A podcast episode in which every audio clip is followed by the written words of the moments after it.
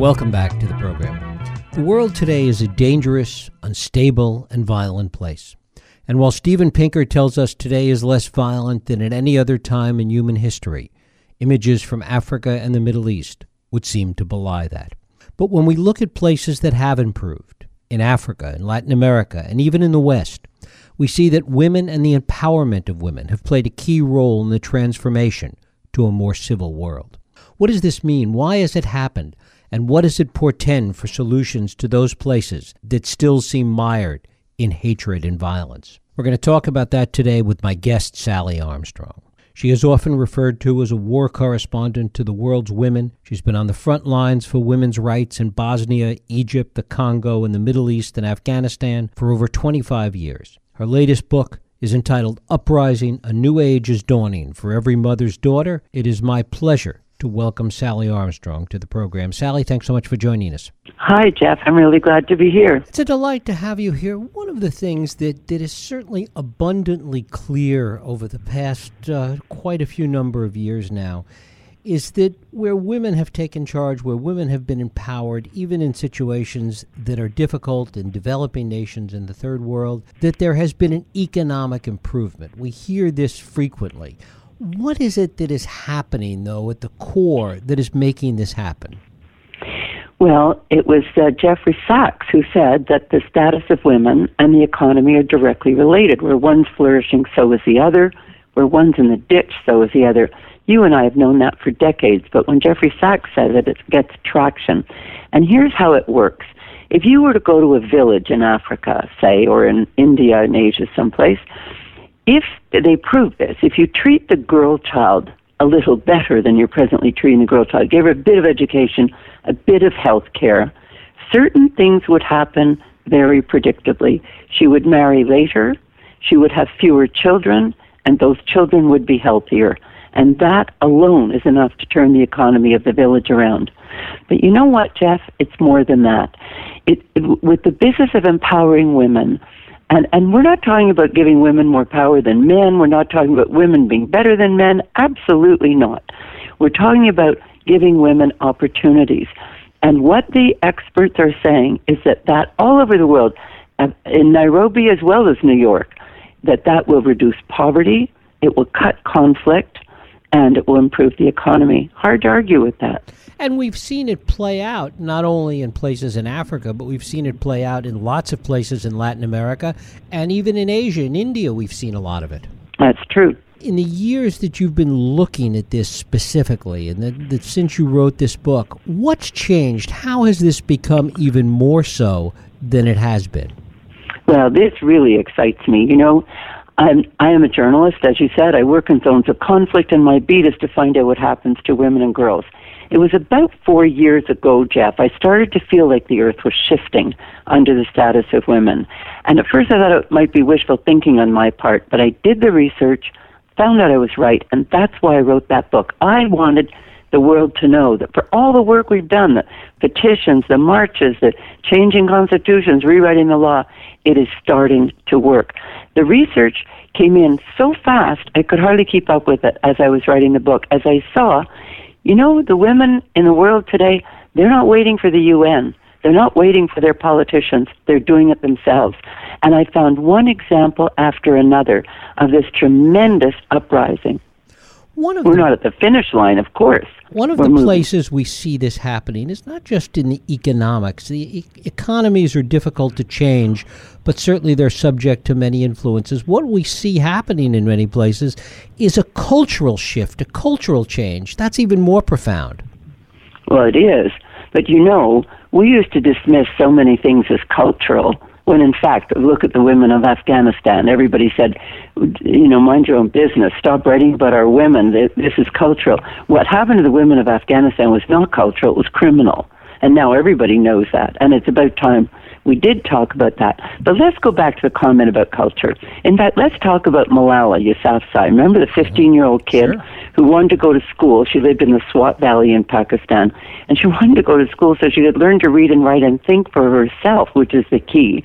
And of course, the cowardly, stupid Taliban shot her in the head. But Malala went back. she finished, well, she's not finished school yet, but she went back to school. And her story, as you know, went into the stratosphere. You and I would never have heard that story, even four or five years ago, because over there they would have said, "Eh, it's a girl. Who cares?" They wouldn't even have reported it. And if we did hear it, you and I would whisper behind our hands. You know, the way they treat their women and girls is appalling, but there's nothing we can do about it. But that story went viral, and it's proof that the earth has shifted under the status of women. Malala has become the world's daughter. It's as though we lifted some sort of curtain and said, What the heck were we thinking? And that is, is affecting one country after another, whether it's a place where women are enormously oppressed or whether it's a place where women have already risen up and are looking to, to help their sisters. To what extent is this change sustainable, and what have you seen in terms of its ability to sustain? Well, it is sustainable because there are so many benefits. Now, it's very hard to explain that to a man in Afghanistan who has some bizarre notion that giving a woman rights means he has to give up his own rights.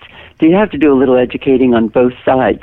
But we know it to be true that when women come to the table, the, the results change. You know, if you're in a war, let's look at that, and, and you have a, a ceasefire, for the men, the, the, to, and I'm not saying all men, but generally speaking, men see uh, the end of war as uh, the other side gave up, they gave up their arms, they lost, they were beaten.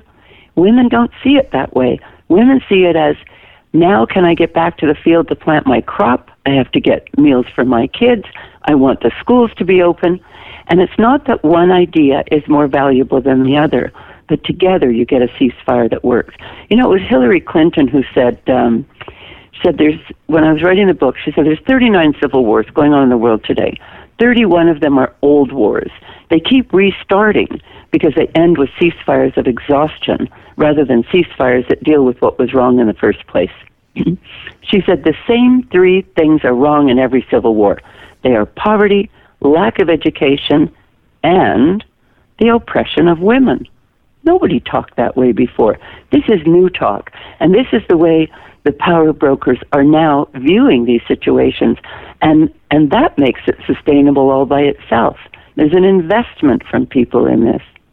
And what about those places, though, in the Middle East where the situation has gotten worse as some of this empowerment has come to pass? The, the repression, the pushback to it, has created situations that in some cases are even more violent.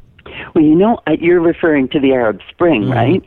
I, I'm actually right now doing a, a follow up story on that because I was in Cairo to do a story on the women of the Arab Spring while it was going on because it seemed they were overthrowing one government after another, and and all these marvelous things were going to happen. And as you say, the whole thing fell apart.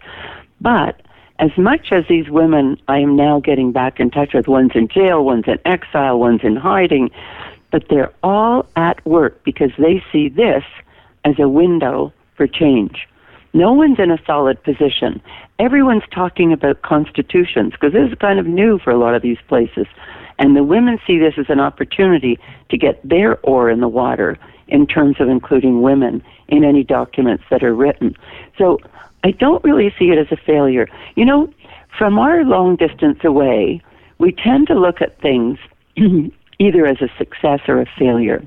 I was in Afghanistan a few months ago, and I find most of us in North America look on our intervention in Afghanistan as, if not a failure, certainly not a success. But let me throw some numbers at you. There are almost 9 million children back in school. The life expectancy in Afghanistan has gone from 42 years to 62 years while your tax dollars are at work. Uh, maternal and infant, infant mortality have dropped 70%. The GDP is up fivefold. And during the presidential election last year, 75% of the people went out to vote knowing the Taliban would rather shoot them than let them vote. So, I mean, they have huge problems with corruption, with, with security is terrible. They've got a long way to go. But those numbers speak to me of change. And by the way, those numbers wouldn't exist without the help that came from the combined militaries around the world that were, were there to bring security. You, you can't reduce um, uh, you, you can't reduce infant mortality without getting midwives out there, and you can't get midwives out there without security. You can't get the kids to school without security. So, so I think and the way we interpret things, whether it's the Middle East or whether it's Afghanistan, um, we're, we're sometimes too quick to say it's not working. Of course, the other side of that coin, arguably, is is the refugee crisis that we're seeing now as a result right. of all of the dominoes that have fallen since Afghanistan. It's true. I mean, that, that is that is an extraordinary story that that is going on as we speak. Uh, I think this is going to change a lot of thinking. But you know, I can tell you one thing: we have learned some things from the past. We haven't learned enough, but we have learned some things. I, I am pretty impressed by the way the world, now we'll, we say the world is reacting too slowly, but when the, the body of that little boy washed up on the beach, that changed thinking so fast all around the world. And you, people started acting, calling in. The typical humanitarian groups all over the United States, the church groups and the community groups, saying we have to do something about this. I think we're learning a lot. To what extent, as we watch all of this play out, to, to what extent does the West, the United States, other Western countries, play a role in helping to foster this change as you see it? Well, it's interesting the way you put that, Jeff. Normally people want to blame the West, uh, which I'm beginning to find to be a very tiresome argument. People present it as though the West is in there trying to make everybody Western. That's not true we love other cultures. We love different foods and dances and languages and ways of behaving. But you know, in in Afghanistan, for example, if you so much whisper the word change, the Taliban will accuse you of trying to westernize Afghanistan. And I think what they're trying to do is turn it all into boogeymen so that they don't get change. But the West does lead in many of the changes. You know, I'll tell you this. Someone told me the other day if Facebook was a country, it would be the second biggest country in the world between China and India. And my research showed me that Facebook is what created this shift in, in the earth under the status of women. Facebook started this uprising because as people in the West and the East and the North and the South began to speak to each other, they found out things they didn't know before. For example, women wearing hijab found out that despite what the fundamentalists told them, women wearing jeans were not whores after all. And women wearing jeans found out that women wearing hijab were not necessarily subjugated and oppressed. They had a lot to say and they ought to be at the table. And when those women started that conversation, I believe that created the greatest change we've seen. And and this is sustainable and and there are many it's not as though you want to look at the United States and say, oh, I have to be like them. But women in Afghanistan started noticing women soldiers from all over the place coming in, and they thought, how come they live like that and we live like this? And, and what is the difference? They began to ask questions they never asked before. This is very important. And that, like so many other things, is two edged because on the one hand, it is it has opened up communications. It has allowed people of, of the world to be in contact with each other in all the positive ways that, that you talk about. But what it's also done is create a tremendous amount of fear and pushback by those entrenched interests that are afraid of that. And that's what we see playing out even in the West today. That's so true. But you know what it is? It's the 2% organized. It's the people who have a vested interest in keeping people down or keeping uh, the way unchanged. And, and you, you spend all of your time feeding the internet or the talking at work or taking out the ads to convince people of that. Most people are so busy trying to get their job done, their kids fed, going to soccer practice, doing all the kinds of things that families do, they don't have time to focus on negativity. And yet, the 2% organized will get you every time. I think people have to keep it in mind. Does that put you in the optimistic camp in terms of looking out at the world today? Well, you know, I, I'm not unaware of the, the problems that happen. I tend to be reporting on them all the time. But I have changed my view um, I, optimistic. I, I would like to be optimistic, but I am not pessimistic anymore. I don't look at a situation and think, well, that's, you know, nothing to be done over there. I see change happening, and I do see it from the women and girls. Look at the, in my book, I tell the story about 160 little girls in Kenya between the ages of 3 and 17, Jeff. They sued their government for failing to protect them from being raped. It's unbelievable this should even happen. And I followed these kids for three years, and sure enough, they're victims because they've all been raped. You know, there's an attitude in sub Saharan Africa that if you have sex with a little girl, you will cure yourself of HIV/AIDS. It's so appalling. There are rules in Kenya against rape, laws against rape, but but there's impunity for the men. Nobody gets arrested, nobody goes to jail. And these kids took on what their mothers couldn't take on, their aunties couldn't, their grandmothers couldn't. So they felt very empowered. And uh, but I don't want to dismiss the, size of being a victim when your six-year-old has been raped by some creep. But these kids won, and when they won it, they won it for 10 million girls in Kenya.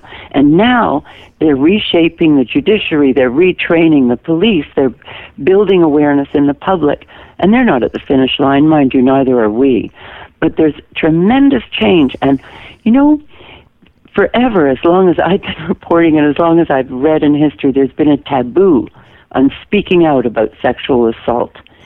The taboo has been busted the women are talking. And you and I know if you can't talk about it, you can't change it. So these are the kinds of things that are fueling this uprising.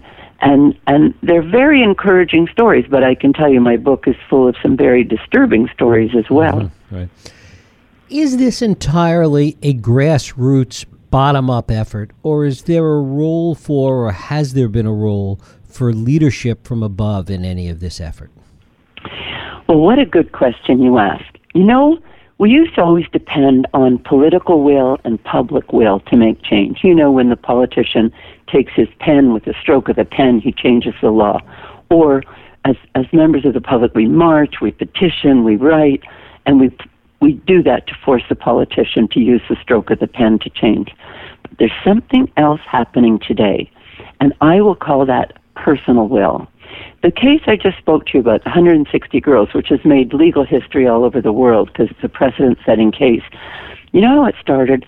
A little girl called Millie, who's 12 years old, stood up at a village meeting outside of the city of Meru in northern Kenya, and she said, I want to go to school, but I can't go to school because I'm pregnant. And I'm pregnant because that man sitting over there, and she pointed at him, raped me. Who ever heard of this before? But this is personal will. This is people saying, this is what I want to happen. And it's really sweeping places today. Of course, it's fueled by Facebook, because there you, you get the, the guts of the story. You read the heart and soul of somebody's story. And that, you know, newspaper stories and legal cases, they, they can be a bit dry when they're describing an incident. But you get people talking person to person and and they get very passionate and this is what's changing everything today not that everything on facebook is true heaven forbid as a journalist i shudder to at some of the things i read but th- this is where this is coming from how much of it is economic dependent? How much of it is as a result of, to bring us back to, to where we started, the fact that this empowerment is producing better economic conditions, and therefore that's what's really the most self perpetuating part of it? You know, Jeff, when you and I talk about economics, we tend to be referring to the stock market or to how our own mortgage is, is being paid out or or if our food bill is higher or lower. That's not so for the majority of the people in the world. But when you change the economy of a village in mm-hmm. terms of you have saved enough money to put up a school, you have enough goods in the village that everyone is getting a meal.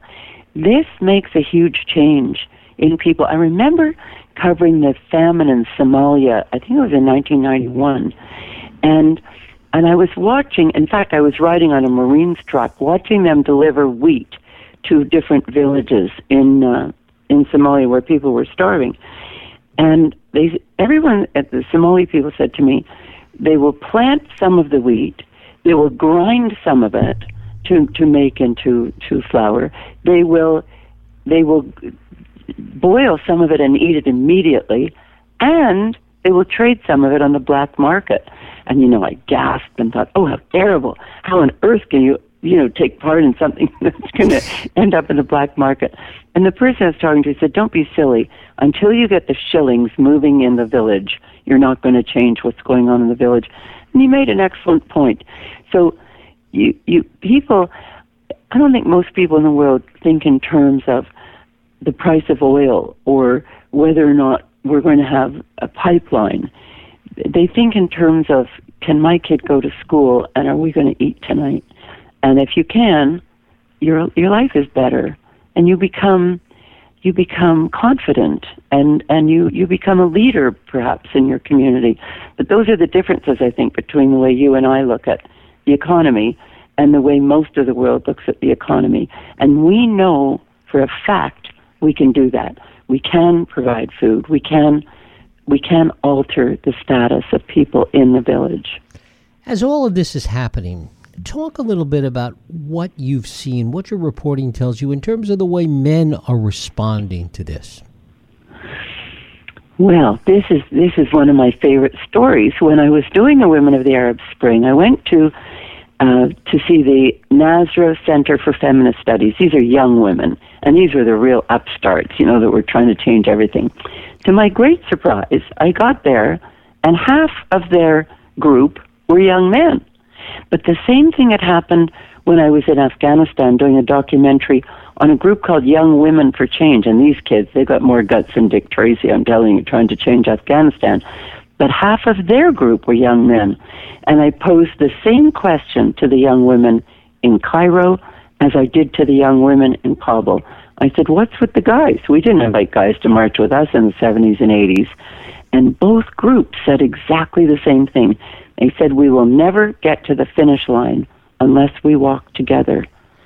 I thought such wise words from these young people because it's true, and it's the same in North America until the men and the women walk together, we're not going to eradicate the dreadful level of violence we have in our own communities.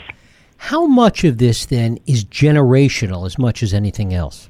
Well, you ask a very good question. You know, the young people today, look at just parenting today, how involved fathers are today as opposed to how involved fathers were in the past. Um, we, they don't look on it as, as the child is raised by the mother. The the fathers are. I'm not speaking for everybody, of course, but by and large, we've seen a very big change. And young people, by and large, do not look on women and girls the way older people did. That does not uh, include, of course, the terrible situation going on on the campuses in both the U.S. and Canada today, where rape is is uh, it, it, it, it's entirely too common on our campuses, and our campus leaders don't want to speak about because they're afraid of the stigma and that it will reduce the, the reputation of the university. But by and large, young people get it. They always do, don't they? They've always led the best movements for change in the world. But they get it. They know that that oppressing women is, I think, in their opinion, silly, and and objectifying women has to change. So I think it has very much to do with the generation.